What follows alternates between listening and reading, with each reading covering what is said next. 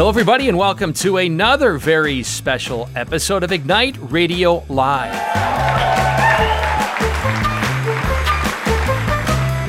You are with Greg and Stephanie Schlueter over the five mighty stations of Annunciation Radio for the Almighty. And if you want to be engaged with this movement, which we believe truly is the core of civilization, humanity passes by way of the family. Steph, where can they get engaged?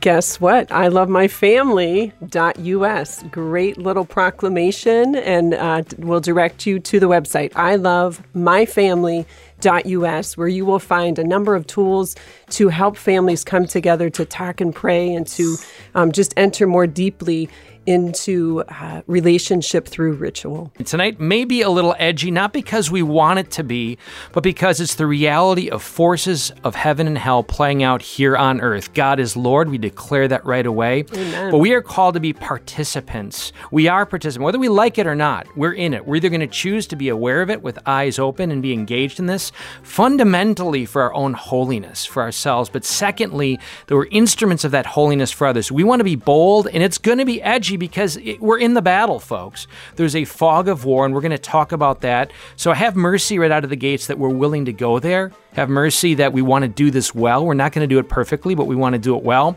But we've got to go there. So, how often do we hear at the kitchen table or in social settings, don't talk what? Don't talk politics, Politics or religion. Or religion. Tonight we're talking politics, Politics and and religion. religion. And we have two beloved brothers with us to mm. discuss this because grateful. over our years of this radio program, they have very much blessed us and impressed us as pursuing holiness first and foremost themselves, but addressing some of these difficult issues. Before I introduce them, another commercial Belief and Beverages Nights. Do we not need to physically get together coming out of the COVID fog that isolated, right? Contrary to the Eucharist, which is meant to be physical, personal presence, we've seen the enemy work to divide and conquer and keep us isolated. Get out of your homes, get out of those, those places maybe where we feel languishing, right? And come out. Third Thursdays of the month, Belief and Nights at Cronin's GMC of Perrysburg.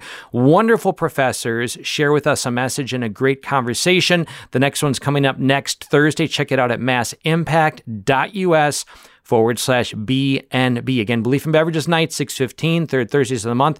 Please join us next Thursday. Mark your calendar. Okay, so let's introduce our beloved guests here tonight. And I'm just going to let them introduce themselves. Let's start with Drew Bla- Blazik. Drew, in brief, who are you? My name is Drew Blazik, um, professor of finance and economics at uh, Lourdes University, um, father of six, married for uh, 12 years, and uh, live in Holland, Ohio. You're also, that's fabulous. A convert to the Catholic faith of now what, four or five years? Since 2016. Amazing. So, whatever, that's amazing. 16, so six years with Yeah. math. Here we go. I'll help Uh, you out, hon. So, um, also, I want to say Drew is on this because he's a voracious researcher. He's a seeker who does not settle with simple truths. He seeks, he asks the questions, he pursues, and uh, I think he, we, we need people who are willing to do that, ask the right questions, and not just assume narratives of any type. And uh, our guest, Jeff Barefoot. Jeff, you've been a guest also on our program. Tell us a little bit about yourself. Well, thank you, Greg and Stephanie, and hello to the listeners. Um, well, my name is Jeff Barefoot. I too am a convert to the Holy Catholic faith, going into my 20th year, marching with the Lord's Church. Um, father of three wonderful adult children, three grandchildren, another one on the way. Yay. Um, my educational background I have an undergraduate degree in political science from Miami University of Ohio Woohoo.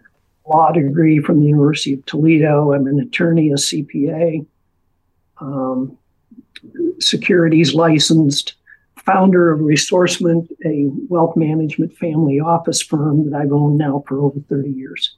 Keep going. Co-founder of Right to Life Action Coalition of Ohio, and just finished my fifth year as board president of Toledo Right for Life, of which I'm still a board member. Awesome. Fabulous. So. Delighted So to have you both Yeah. and the conversation we are now going to dive into. So, brothers and sisters, I want to take our cue tonight from one simple line from Dietrich Bonhoeffer. Before I give you this line, though, so that you know how formidable it is, how earned it is, and how it really, really ought to guide us, I'm going to have Stephanie just kind of read for you his background. And I'm seeing some big words here, Gregory. you, you can do it. Me. Okay, here we go. No, um, Dietrich Bonhoeffer, who lived from February 1906 to April 1945, was a German Lutheran pastor, theologian, anti Nazi dissident, and key founding member of the Confessing Church. His writings on Christianity's role in the secular world have become widely influential, and his book, The Cost of Discipleship, is described as a modern classic. Apart from his theological writings, Bonhoeffer was known for his staunch resistance to the Nazi dictatorship, including vocal opposition to Hitler's euthanasia program and genocide persecution of the Jews. He was arrested in April of 1943 by the Gestapo and imprisoned for one and a half years and was later transferred to a concentration camp. He was accused of being associated with the July plot to assassinate Adolf Hitler and was then quickly tried along with other accused plotters, including former members of the German Military Intelligence Office. He was hanged on the 9th of April 1945 as the Nazi regime was collapsing. So, folks, now the line, and I want each of us to really kind of come before God in that part of our soul, that sanctuary, and evaluate, that evaluates, if you will, our standing in light of the kingdom. We're destined for eternity. And this line, I believe, sheds light on each of us in our response to God. So, Bonhoeffer, coming out of that experience, says this silence in the face of evil is itself evil. God will not hold us guiltless. Not to speak is to speak, not to act is to act. I use that to set the stage and hopefully thread it throughout tonight as we're mindful that these may not be convenient, comfortable, easy truths to be dealing with, and in some sense, I might say struggle with, but we've got to attend to them and we've got to speak about them and we've got to be instruments of them. And at the heart of it, of course, please hear our message. We are far from the mark with Paul, who says that we're striving to live them, but we can't presume to erase a truth because we struggle with it. We can't presume to dismiss the call of the kingdom, which Christ came to reveal, is very clearly in the clear in the Gospels. We can't presume to dismiss that because we struggle with it.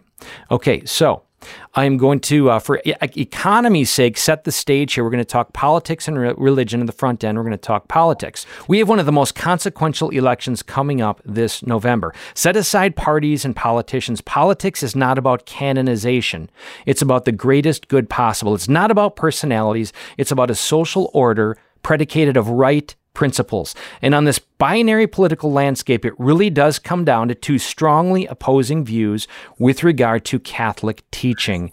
As Catholics, we are in particular to be informed by the five non negotiables.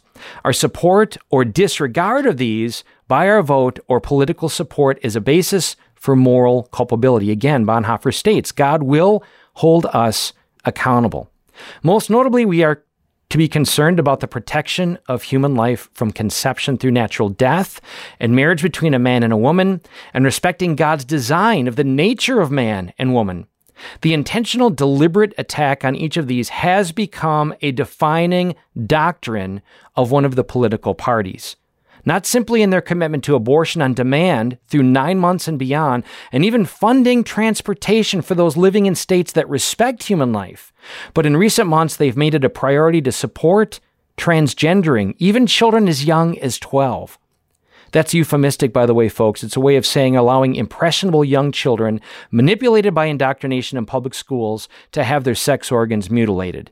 You may not like hearing that language, but it is the reality that we're dealing with without parental consent, regardless of the undeniable data on scientific, psychological, and physical health. If there's any doubt, last Thursday, Biden, who professes to be a good Catholic and has been essentially validated the same by Pope Francis, used the presidential bully pul- pulpit to vilify all whom he called MAGA Republicans as a threat to democracy. Now, I got to be honest with you, though I've never used that self descriptive in my life, nor do I know anyone who has, Biden's description of everything I've just mentioned herein, he's talking about you and me, Catholics. He's saying faith filled Orthodox Catholics are a threat to democracy. He's suggesting we are violent and disruptive. This is against the backdrop of what we now know with certainty uh, that predominantly members of his party and progressive media elite exacerbated the fires of disruption. It's his administration that has politically weaponized bureaucratic forces such as the FBI and the Department of Health. His predecessors who vilified the last administration and the Russian collusion hoax, which they themselves initiated.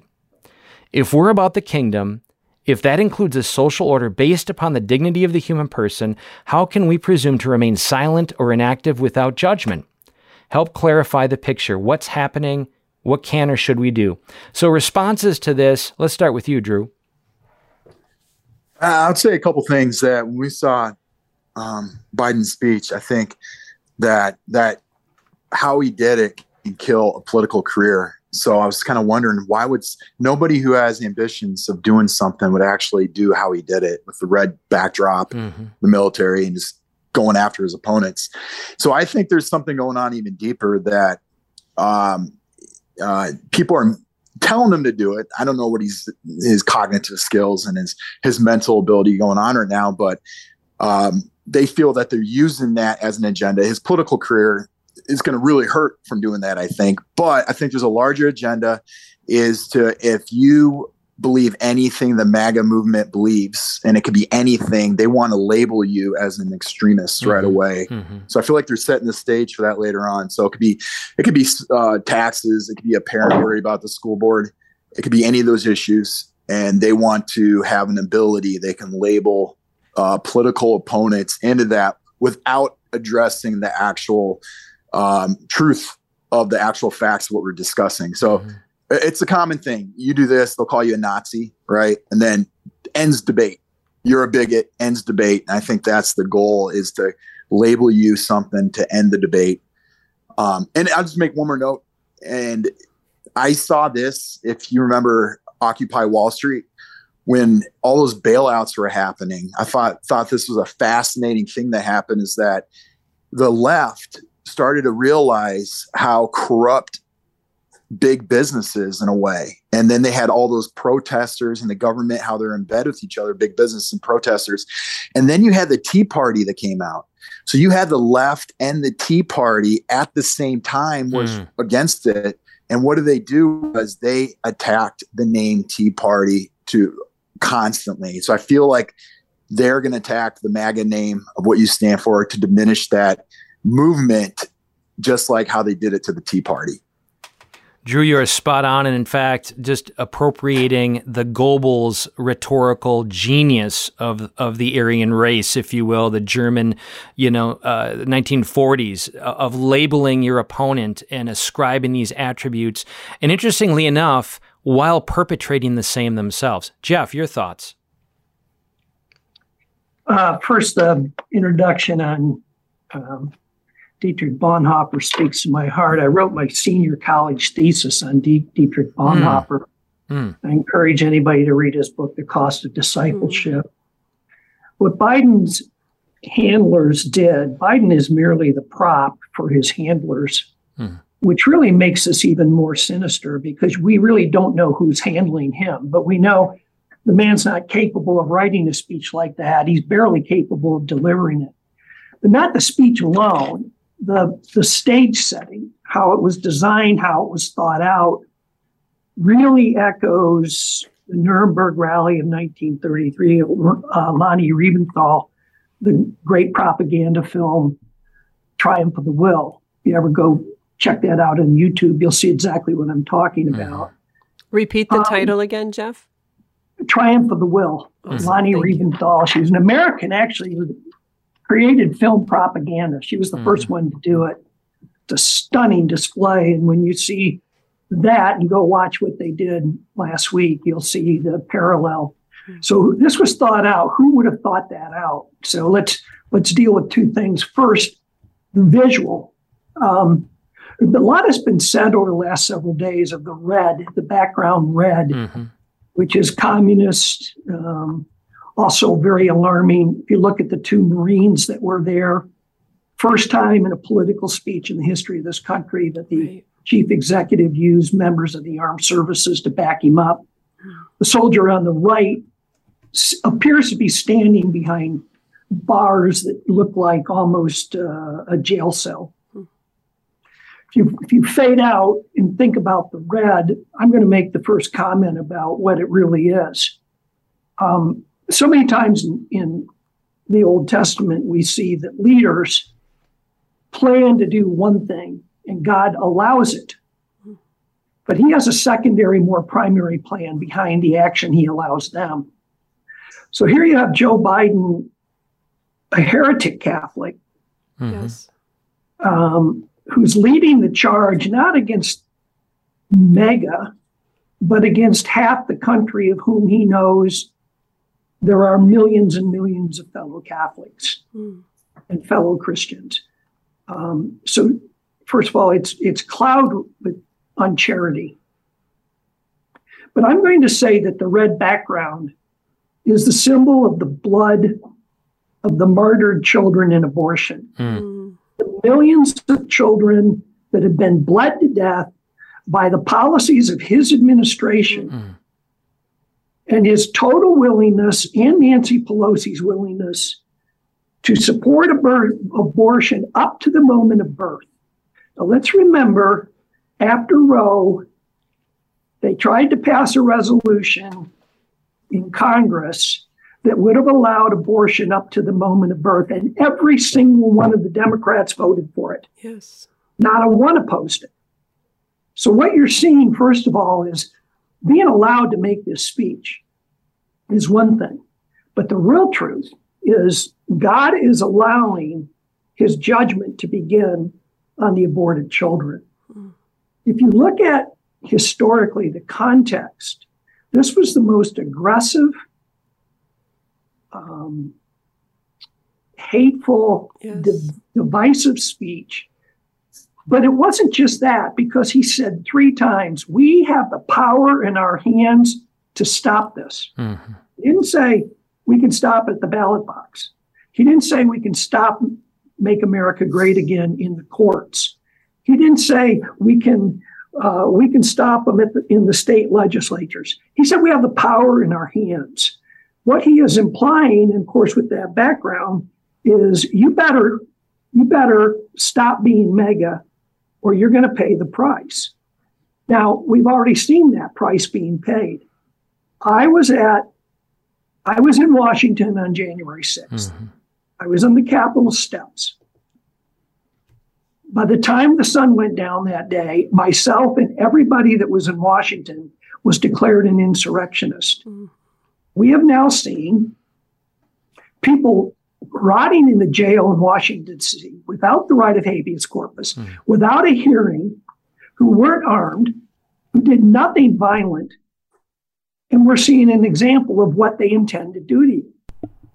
Now, former President Thomas Jefferson, when he won his election, he said, We are all Democrats, we are all Federalists, reaching out in unity. Abraham Lincoln, in his first inaugural address, said, We must not be enemies, we must be friends. And in his second inaugural address, he said, With malice towards none and charity for all. And Robert E. Lee himself, who really was the main leader of the South, never once called the Union Army the enemy. He always referred to them as those people. Mhm. So we see in our history this striving for unity. Biden has clearly breached that. He's he called it a war-ready speech. He's clearly um, appealing to his base. He cannot run on the issues.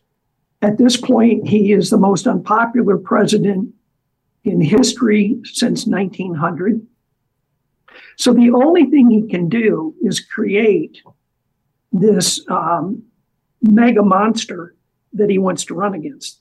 So this isn't a speech for us. It's a speech for his base to rally their hatred and their disdain for Christianity and for the family. Thank you, Jeff. Powerful, Wow. insightful words. Meanwhile, there's this oddity of ammunition being purchased systematically over the past couple years by the IRS and the recent if you will, legislation or executive order to uh, have what 78, 79,000 new agents who are being trained, if you will, to administer the will of those who manage them, which would ultimately be the president. To what end? We don't know. Uh, I'm going to ask you both to maybe, with basis, you know, make a broader stroke. What do you think is going on with all of these elements? You had the FBI searching the president's office, unprecedented. And I know we all wait for evidence. We want to be attentive to the evidence, but that's never happened before. And it seems legal. You're a lawyer, Jeff. There's, there's elements here that reveal a, a, kind of usurpation of power beyond the hands of people uh, which our, our republic is meant to be predicated of. Our decision, our will, the will of the people, that's been seemingly taken out of our hands. And these actions seem to suggest a will to power. I hate to borrow that, that line from Nietzsche, but w- what is your sense of what's playing out in the bigger picture, both of you? You want to take that, Jeff? Or? Yeah, well, it's, it's, it became very clear during Trump's administration that we have a two tier justice system. The, the whole, um, you know, Russia, Russia, Russia collusion turned out to be a total, complete collapse. Mm-hmm. The whole Mueller report. I mean, when Mueller stood up and made his report, he was as senile as Biden was. It was a complete fraud. The entire impeachment over Ukraine, a total and complete fraud. Yeah. Um, none of these people in the FBI or the DOJ that did this to the sitting executive have paid a, paid any price whatsoever. But what have we seen since Trump's been out of office? First, we saw Mar-a-Lago. We we saw Steve Bannon get arrested for not mm-hmm. appearing in front mm-hmm. of a mm-hmm. House subpoena, mm-hmm. and it was tried and convicted in D.C. Now let's remember, D.C. voted 98 percent for Biden and 98% for Hillary. We have a two tier justice system. The, the, law has been broken down in the United States. They're, they're, when it comes to political issues, if, if you are a Republican, you're either going to plead and go to jail or you're not going to get justice. And that's exactly where we're at. We're going to hmm. break down. Now, the scriptures talk about this in First and Second Thessalonians mm-hmm. that the rule of law will begin to die. And we'll talk about that more in a minute. Mm-hmm. Drew. I'll say uh, you can take it two ways uh, regarding the IRS and this uh, um, physical authority um, that they can use is you can take it to the extreme that they're going to be, um, I don't know what want to say, arresting a lot of people, doing things like that, uh, physical force. But I think I think also if it's the most minimal you could say what's going on is they want to scare anybody opposition. Mm. If you mm. have money, they want to scare you not to donate to the Republicans or conservative causes because all they have to do is find something in your past, mm. in your um your r- record and they can come in and I don't know what authority they have. Can they arrest you?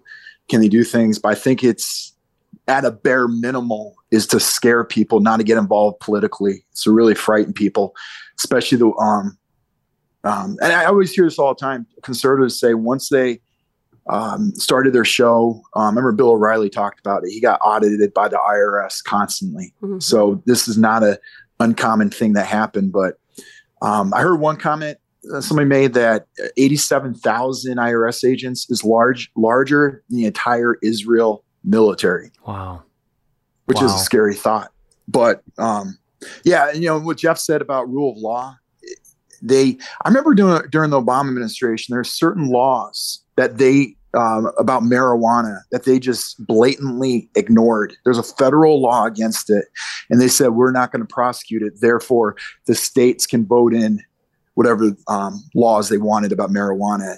That's the lawlessness where you, you're going to pick and choose what laws you want to um, abide by, which is um, definitely a scary thing for a uh, political party to talk that way.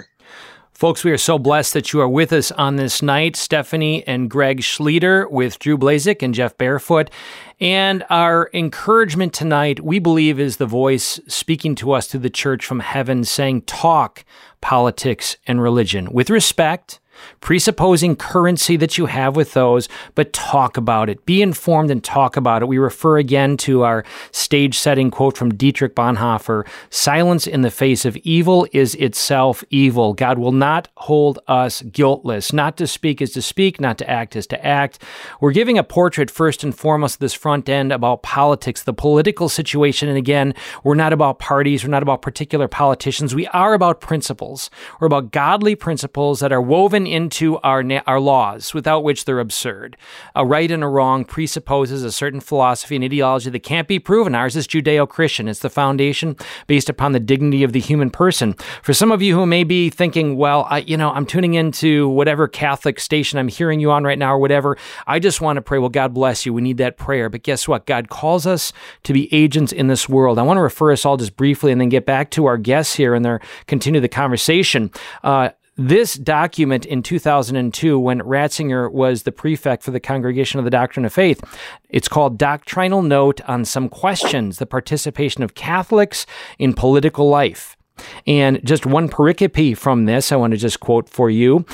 It is commendable, quote, it is commendable that in today's democratic societies, in a climate of true freedom, everyone is made a participant in directing the body politic. By fulfilling their civic duties, guided by a Christian conscience in conformity with its values, the lay faithful exercise their proper task, pay attention to this last part, of infusing the temporal order with Christian values. Uh, Jeff, you were going to add something earlier. I don't, uh, unquote, by the way. You were going to add something earlier. Before I ask a question, I want to shift us to sort of a Screwtape consideration, but um, you wanted to add something. Well, why don't we wait till we get to the ecclesiastical okay. uh, issues? I just want to zoom out a little bit. We touched on some of the, you know, big issues, um, and not that our listeners need to be reminded, but you look at the border situation um, or lack thereof, um, inflation, the the you know, uh, Jeff, you mentioned the military standing behind Biden look at our military and how they are being victims of wokeism instead of being trained to defend our country. Um, all the many, many, many good, godly um, members of the military who had to leave because they wouldn't take an experimental jab. I mean, you could go on and on and on. You know, are we a free country? I think that's mm. arguable right now. Mm. And yet, we sadly, as so many Christian Catholics, we take it for granted that it's always going to be there. And I get fired up. I've been biting my tongue so much because I have to be careful how I say things. I can get pretty feisty.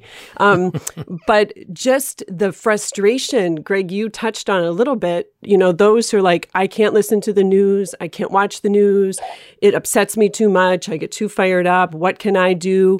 Or those who are like, my calling is just to pray. And it's like, it shouldn't be an either or. It should be both and. And we are, you know, I think many of us, Greg and I talked about this a little bit. We were blessed to have a little bit of vacation time with our family, which kind of forced us to be unplugged a bit.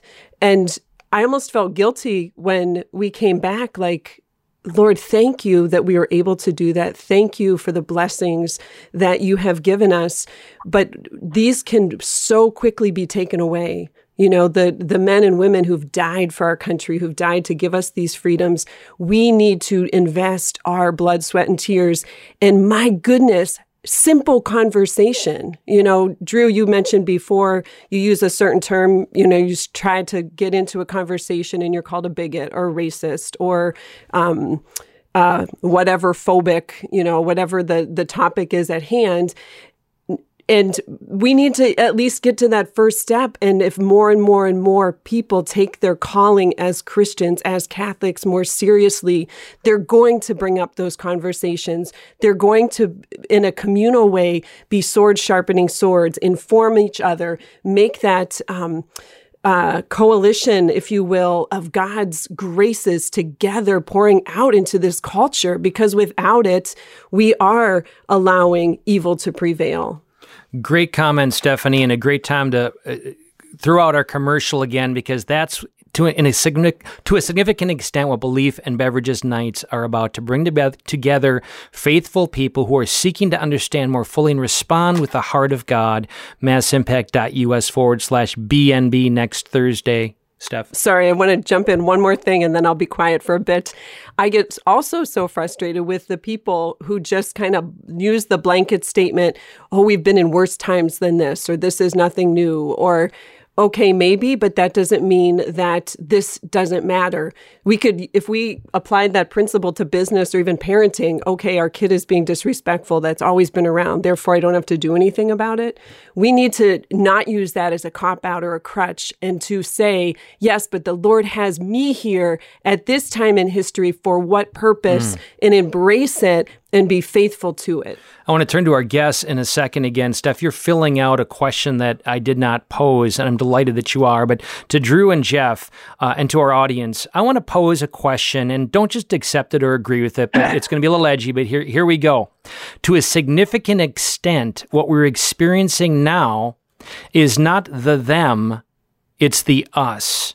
It's not the them who were without whatever home circumstances or truth or education or formation, it's the good people who stood on the sidelines and remained silent. Again, the Bonhoeffer quote. It's those of us who, if you will, know truth, but we've dismissed things. And I, I want to ask the question to you, Drew and Jeff. What would Screwtape, what is Screwtape whispering to the wormwoods, those assigned apprentice demons to each of us? How are we, be, how are these demons being instructed to whisper to the rank and file good good Catholics about what's playing out in this landscape as a function of it either continuing forward or us st- taking a stand? I think I think you can look at it two ways. You can look at people who are 100% obsessed with media, um, national news, and it affects their lives, their family lives, affects everything God gave them, their state of life. And we have to take um, what, what's going on we have to take it appropriate steps and it needs to be addressed according to the need. So um, um, I heard a, uh, this Father Ripperger talk about he, he, purposely spends only 20 minutes in the day because he has to stay informed. He reads news, he understands it, he knows what he's going to do, and he goes on with his life. So we mm. sh- we can't be obsessed with this, especially if we have families. Correct. We got to address Absolutely. our families first. Absolutely. And then the other one is we have to make sure. Um, and, and if I know if we might get to that point later on about uh, what's going on with the Catholic Church as well. But we have to stand up um, when that time is appropriate, especially if we can make a change. We don't stress out about things. We don't mm. uh, talk about what's going on in uh, uh, Ukraine all the time. We have no power over that, right? Or Russia. But um, uh, when it when it comes up, it's uh, and we got the power to change things. We got to make sure we step up. We're not cowards. Mm. Um, and we go do it. So I think I think it's you know and then the, the other things, like I remember when the uh, gay marriage was uh, passed by the Supreme Court, and I heard a lot of good people. I was like, they were saying, ah, you know what, this is just the new age. We've got to accept it. I'm a conservative on fiscal matters. I don't mm. care about uh, uh, social matters, stuff like that. And I think it's being a Catholic. Number one is um, we have to stand up what the Scripture says, Christ the King.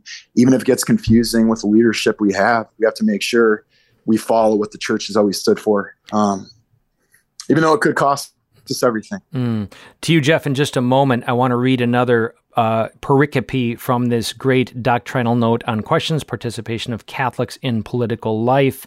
Quote If Christians must recognize the legitimacy of differing points of view about the organization of worldly affairs, they are also called to reject as injurious to democratic life a conception of pluralism that reflects moral relativism. Democracy must be based on the true and solid foundation of non negotiable ethical principles, which are the underpinning of life in society. Unquote. Jeff. Hey, and Greg, real quick, I just want to uh, read a, a, quote before Please. I forget. I just want to. Read, this is Pius XII, and this is important, and it talks about how we should be involved politically. Because I get a lot of traditional Catholics, Catholics I know that say, you know what, I don't, I don't want to vote for that guy. I don't like him. He's against that issue. So this is Pius XII. He said, the people are called on to take an always larger part in the public life of the nation. This participation brings with it grave responsibilities. Hence, the necess- necessity for the faithful to have clear, solid, precise knowledge of their duties and the moral and religious domain with respect to their exercise of their civil rights, in particular of their right to vote. Um, and I know his, and he goes on. I can't find the quote right now. It's our con- if it's the common good, it's our duty under grave uh, um, um, responsibilities. We have to vote for the common good. Thank you so much for that, Jeff. Um, well, participation in the political process is mandated not only by um, Leo XIII's encyclicals, but we can see in our own American history the profound impact of, of Christian um, leaders of the American Revolution, including the Carroll family of, Mer- of uh, Maryland, who mm. were Catholic. Um, if Catholics were not supposed to be involved in the political process, then why is the uh, President of the United States a proclaimed Catholic and the Speaker of the House, who's been excommunicated in her diocese, a proclaimed Catholic? See, it works the other way for, for the enemies of God. They go into the political process proudly claiming to be Catholics when they clearly aren't. They're heretics, they're apostates. Hmm. But then when good men and women want to enter politics from the right, they're told, step out of the public market. You don't belong here. Mm-hmm. Yep. We're going to shift right now. Thank you, folks. You're tuning to Ignite Radio Live, and we're going there. We're talking politics and religion hopefully with some humility, realizing we are uh, under construction, but we're not going to erase sure and true principles, guidelines to eternal life that Christ gave us because we struggle.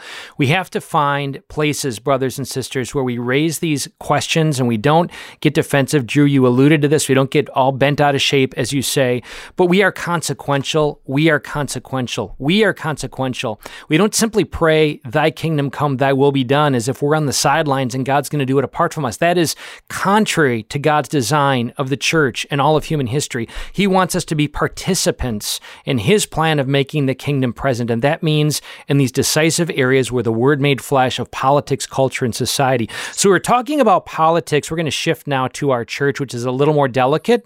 But let's face it, we are called uh, time and again to make good judgments, to recognize that which is good from that which is not, and um, to do so respectfully, particularly when we speak of clergy, our priests, our pope in particular.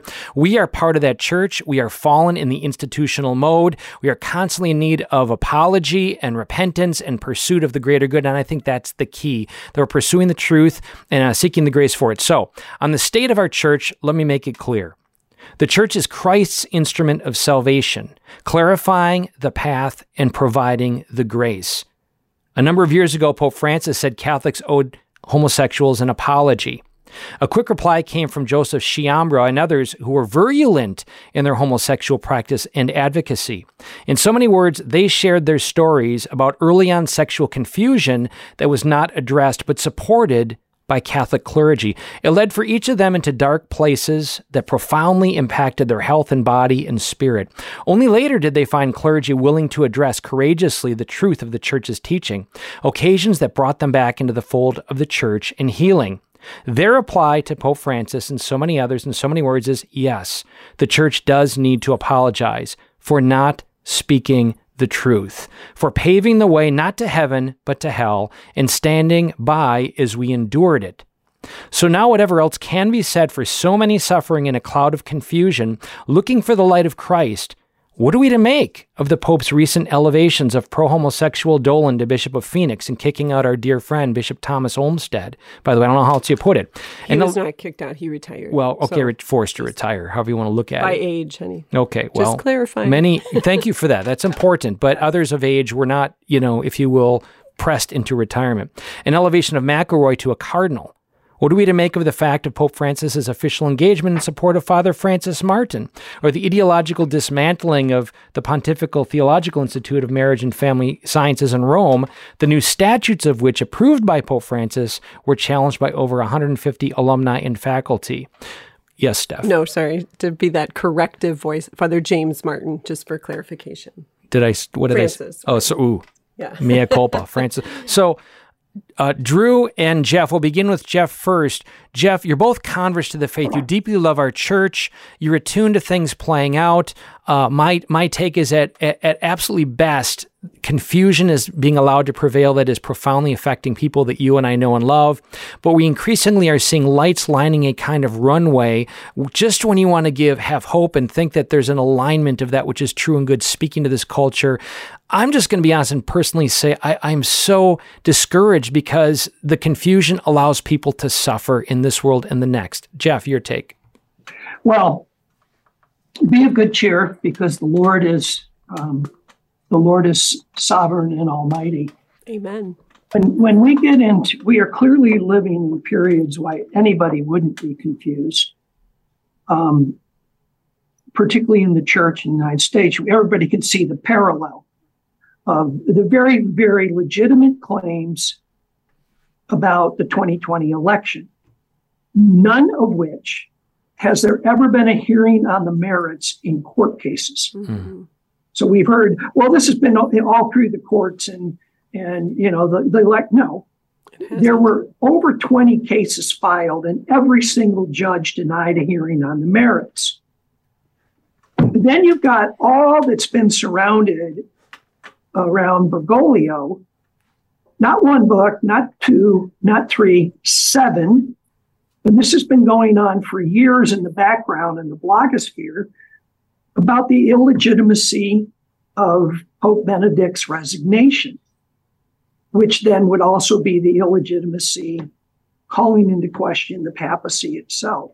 Now, in both those situations, you'll see something very common. People like us, people like the listeners, people that are listening to alternative media, and are talking about it at lunch and dinners and parties. It's the lay people that are talking about it.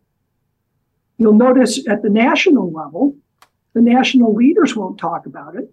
And at the highest level, the Vatican and in the priesthood, they don't talk about it. but we all know we're talking about it all the time. So when we have that kind of confusion, where are we going to go? Well, certainly we're going to go to prayer. We're going to go to scripture.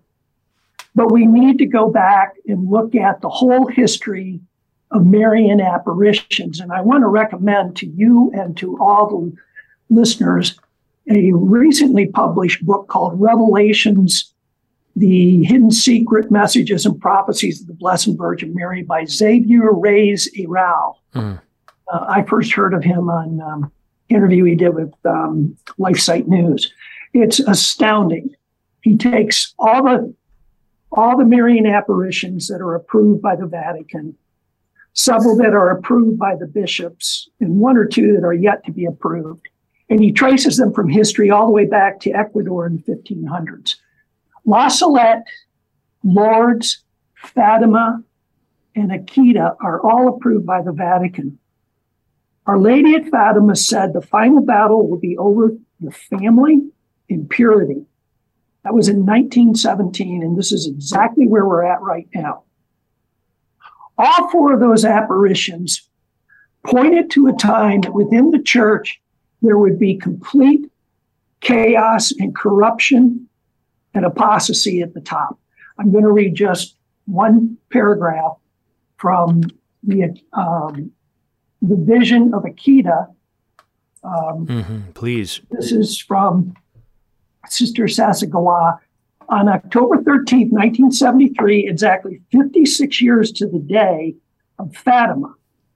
And by the way, Pope Benedict, when he was heading Congregation for the Doctrine of the Faith, said that the message of Akita is the same message as the third secret of Fatima. Mm.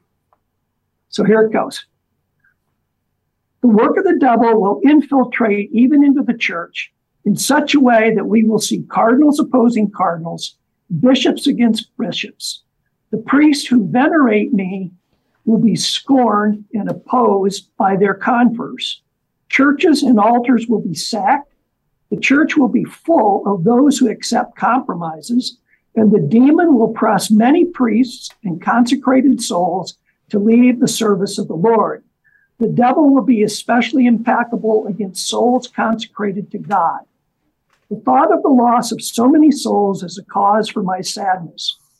If sins increase in number and gravity, there will be no longer any pardon for them. That was what the Blessed Mother said to Sister Zachariah in mm. 1973.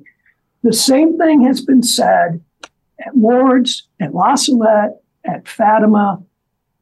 We're in a time where we're being called personally to penance and prayer. Mm.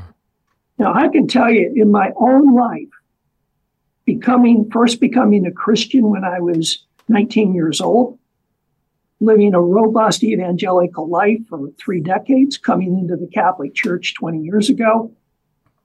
This does not clean your life up perfectly. you will be dealing with sin till you draw your last breath. And that's why we have confessionals. Mm, amen. To clean this up, we can't all run for the Senate or sit on the Supreme Court. We can pursue repentance, penance, and reform in our own life. Amen. Make ourselves highly aware of these apparitions, pray our rosary, and never shut up. That would be my recommendation. I like that. Jeff, formidable and powerful, and a call for us to hear the voice of heaven. Private revelations, of course, um, are only approved the degree to which they coincide with or affirm public revelation or do not contradict them. And we ought to, in this time, looking for guidance, looking for clarity, listen to those apparitions. What are those voices, especially approved by the church? And especially you went there. I'm glad you went there. They're speaking of the tumult within the institutional church itself among the highest level clergy, folks. What does that mean for us? You know, like you said, repentance, prayer, yes, but certainly not naivete or dismissiveness. How we navigate that, I don't have an easy answer. I mean, how do we navigate having the conversation in a way that respects the office, right? The respects what Christ revealed while acknowledging, and I would put this simply, the Pope doesn't define the office, the office defines the Pope. That um, in every one of these circumstances, we need to be mindful that it is God's sovereign divine authority that he desires to be manifest through these institutions. And they, we are part of the brokenness. We are part of all that, which is why I love your focusing on the repentance. But folks, again, we here pray for us. We are wanting to platform the conversation in ways that are true and clear, self-effacing, seeking repentance, but but but bold. And I just another commercial turn to you, Drew, but I just want to invite you our our flesh and blood connection moments or points. One of them, of course, is again our belief and beverage nights, occasions to be formed to have the conversation to respect views and uh, just enjoyable evening of conviviality. Join us next Thursday, massimpact.us forward slash BNB. Drew. Uh, I want to start with um, a quick warning that uh, I see it a lot on Facebook is that there's a lot of, I believe, errors going around in the church and the people that the Pope um, appoints, like Paglia, who is ahead of the um, JP2 pontifical life that was uh, made a comment on um, I think it was law 194 in Italy where it permits abortion that that's the foundation of society or something. Yeah. The mm. warning, the warning and he had like a homosexual mural of himself is in 2015 like that's the guys he's appointing. But wow. the warning I want to say and I seen it on Facebook is that we get all wrapped up in that and we should only speak out if it's for love of God or love of the church. Mm, thank you. And I see people that they start. I don't know how to put it. Not I don't want to say pride, but it's almost like I found this out. I did that. I did that. Then they start saying, "This isn't uh, Pope Pius twelfth wasn't the true Pope. We have to go back to this Pope." And then become uh, uh, out of the Catholic Church to Orthodox. So it's real important that um, we love God, and then when we have those things come up. We always speak the truth. We know it's going to turn out good in the future. Um, but I just want to piggyback uh, a couple things. I was kind of thinking because I'm big into Marian apparitions as well. That Our Lady of Fatima, yeah, it's private revelation, but it was a public miracle. So it's hmm. it's bigger than a private revelation. What was said, and many people agreed with Jeff that the third secret of Fatima was Our Lady of Akita, and what I was thinking about was when the world became evil, the world was purified through water with the flood. And that was a connection with baptism. And if you go back to like the beginning of the Gospels, he says, I will baptize you with water and fire, or the Spirit and fire. So fire is something as well. And I just want to read this. Our Lady of Akita, this is to me so bone chilling to hear this. Um, and this is what she said. She said, so said, and that that sister Agnes, she's still alive in Japan. And right before the um, what do you call it? Um, the Pachamama thing happened 2019. She's mm-hmm. she was visited by her guardian angel that week, mm-hmm. which if anybody wants to look it up. So this is what Mary said, as I told you, if men do not repent and better themselves, God the Father will inflict a terrible punishment on all humanity. It will be a punishment greater than the deluge, which is the flood, such as one will never have seen before fire will fall from the sky and will wipe out a great part of humanity, the good as well as the bad, mm. sparing neither priests nor faithful. The survivors will find themselves so desolate that they will envy the dead. The only arms which will remain for you will be the rosary and the sign left by my son. And she goes on, each day recite the prayers of the rosary. With the rosary, pray for the Pope, the bishops, and the priests. And then it goes on to what Jeff uh, quoted um, I've heard other saints and blesseds. I can't remember her names in the 1950s. She had a lot of visions of Jesus approved by the bishop, and she talked about fire will fall fall from heaven to purify the earth. Is that spiritual or is that literal fire? I don't know, but mm. Um, but I just want to include that that I see a, a lot of people um, start attacking, and then they become orthodox, and then they become their own. So we have to make sure this is Christ Church. Nothing the Pope can do, um, whatever, change any rules or laws. And we have to stand up for God's commandments, uh, that, what the church has always taught, even if it means that we might get kicked out of our church. I think that's the most important thing. Amen. Just a couple random thoughts. Um, Jeff, you had mentioned persecutions in the church also, and uh, jumping back to the the tiered, uh, two tiered set of laws or whatever. Don't we see that even in the vandalism and the destruction of so many Catholic churches throughout our country, mm. where sure. the DOJ and the president stay stay completely sure. silent, right? Um, sure. So that's just a little thought there too. You had mentioned penance, prayer and penance. Such a great reminder. Greg also commented on that. I want to highlight that um, so so imper- important. And we've t- Greg and I were talking recently with the sister about the wounds of the church and how, as much as we need to speak out and need to witness, that prayer and penance also needs to go to the wounds of the church, often um, inflicted by the church on itself in many ways, right? But as much as we um, speak the truth and proclaim things and try to clarify things and have that conversation to always be grounded in that prayer of reparation and penance for the wounds of the church that um, that are are oozing some so often, right? Um, and I and then I just I feel the Spirit prompting to affirm uh, and to pray for our faithful bishops mm. and priests. Mm. So when we mention these things, we're not doing the blanket statement that you know it's it's everybody all the time, every moment. Um, we thank you, faithful priests who do speak, who do take your own personal holiness seriously, who do shepherd your people um, with great love and care and courage. Um, so I just wanted to remind our listeners of that. Certainly, we pray for all of our priests, our bishops, our pope, right? But in a special way, let's um, affirm those, whether it's a, a, stronger homily or, you know, seeing them in personal prayer if you stop into the church. And I know we are always so moved when we see a priest just in front of the altar, mm. you know, in the pews at some random point in the day, taking that seriously, or, you know, those little gestures of kindness um, that go unseen or unnoticed. Um, so we affirm those. We pray for their uh, continued um, perseverance in that. And we're so grateful, so, so grateful. Folks, we are so blessed that you've chosen to be with us. We know that your time matters. And I think this has been a very uh, formidable timely conversation, seeking to be mindful of, of how is God speaking to us, and for us to have the conversation and to act.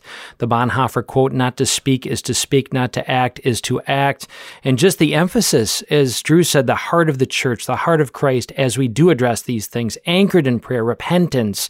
I'll give each of you a final word in just a moment. Blessed to have Jeff Barefoot and Drew Blazek.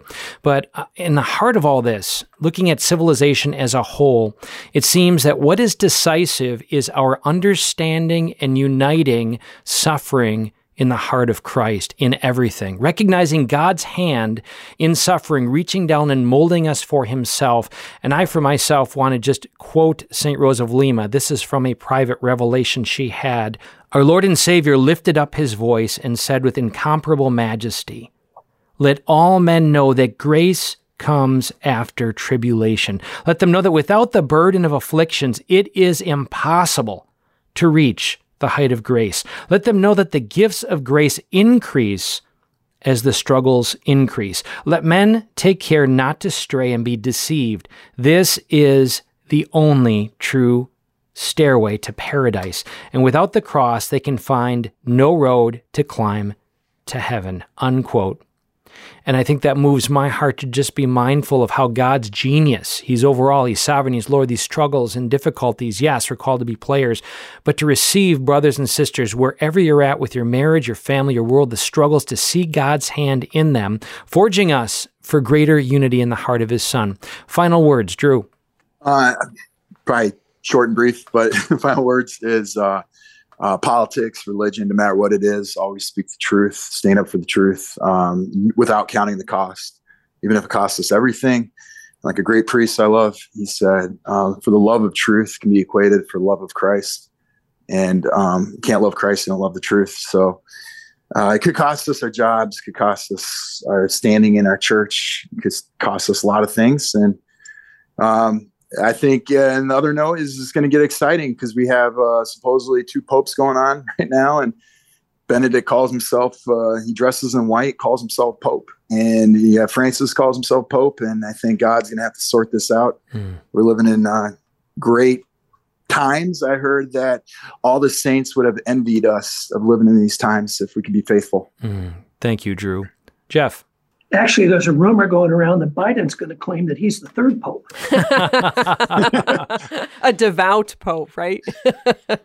um, first of all, happy to be on with you, Drew. Good to be with you again. Thank you, Steph and Greg. The work you do on this radio show is vital, and I'm very humbled to be called in to address the wonderful listeners, uh, many, many of whom I know. Love you, brother. From the opening chapter of Genesis 3 to Revelations 12, God has told us a woman would come to crush the head of Satan. And that is the underlying theme mm-hmm. throughout these apparitions. God, God does not lie. Mary is the new Eve. She is going to crush the head of Satan as the tool of her son. This should give every one of us great, great hope that scripture is being fulfilled. It's being fulfilled through these approved apparitions, which are extraordinarily difficult to be approved. And in these approvals and in these messages, we can find the hope of our life through the Lord Jesus Christ. So be of good cheer. Um, remember the blood of our brothers and sisters slaughtered in the Colosseums at Rome in the first, second, and third century of our faith. Mm-hmm. Yes. Um, no matter how bad it gets, martyrdom is a way to heaven. Mm-hmm. And um, it's difficult, it's hard, but we have a duty to be highly informed and to turn into, turn that information into our own critique of where we are with the Lord. You know, how am I walking with the Lord? How does my life need to be reformed on a daily basis? So thank you for having me on. Absolutely beautiful. Thank you so much, Drew and Jeff. So blessed to be on this journey with you and to count you among our dearest friends. And folks, we consider you among that great association. As Drew spoke of, we are blessed to have this time together to seek God's grace all the more fully and to live it all the more fully. Do we not need that human communal connection? Through which we uh, image the Trinity in our families most formidably, but also in community. Please join us third Thursdays of the month at Belief and Beverage Nights. You will be very edified and encouraged, leave very uplifted. Go to massimpact.us forward slash BNB. Thank you so much for being with us. Until next time, God bless you.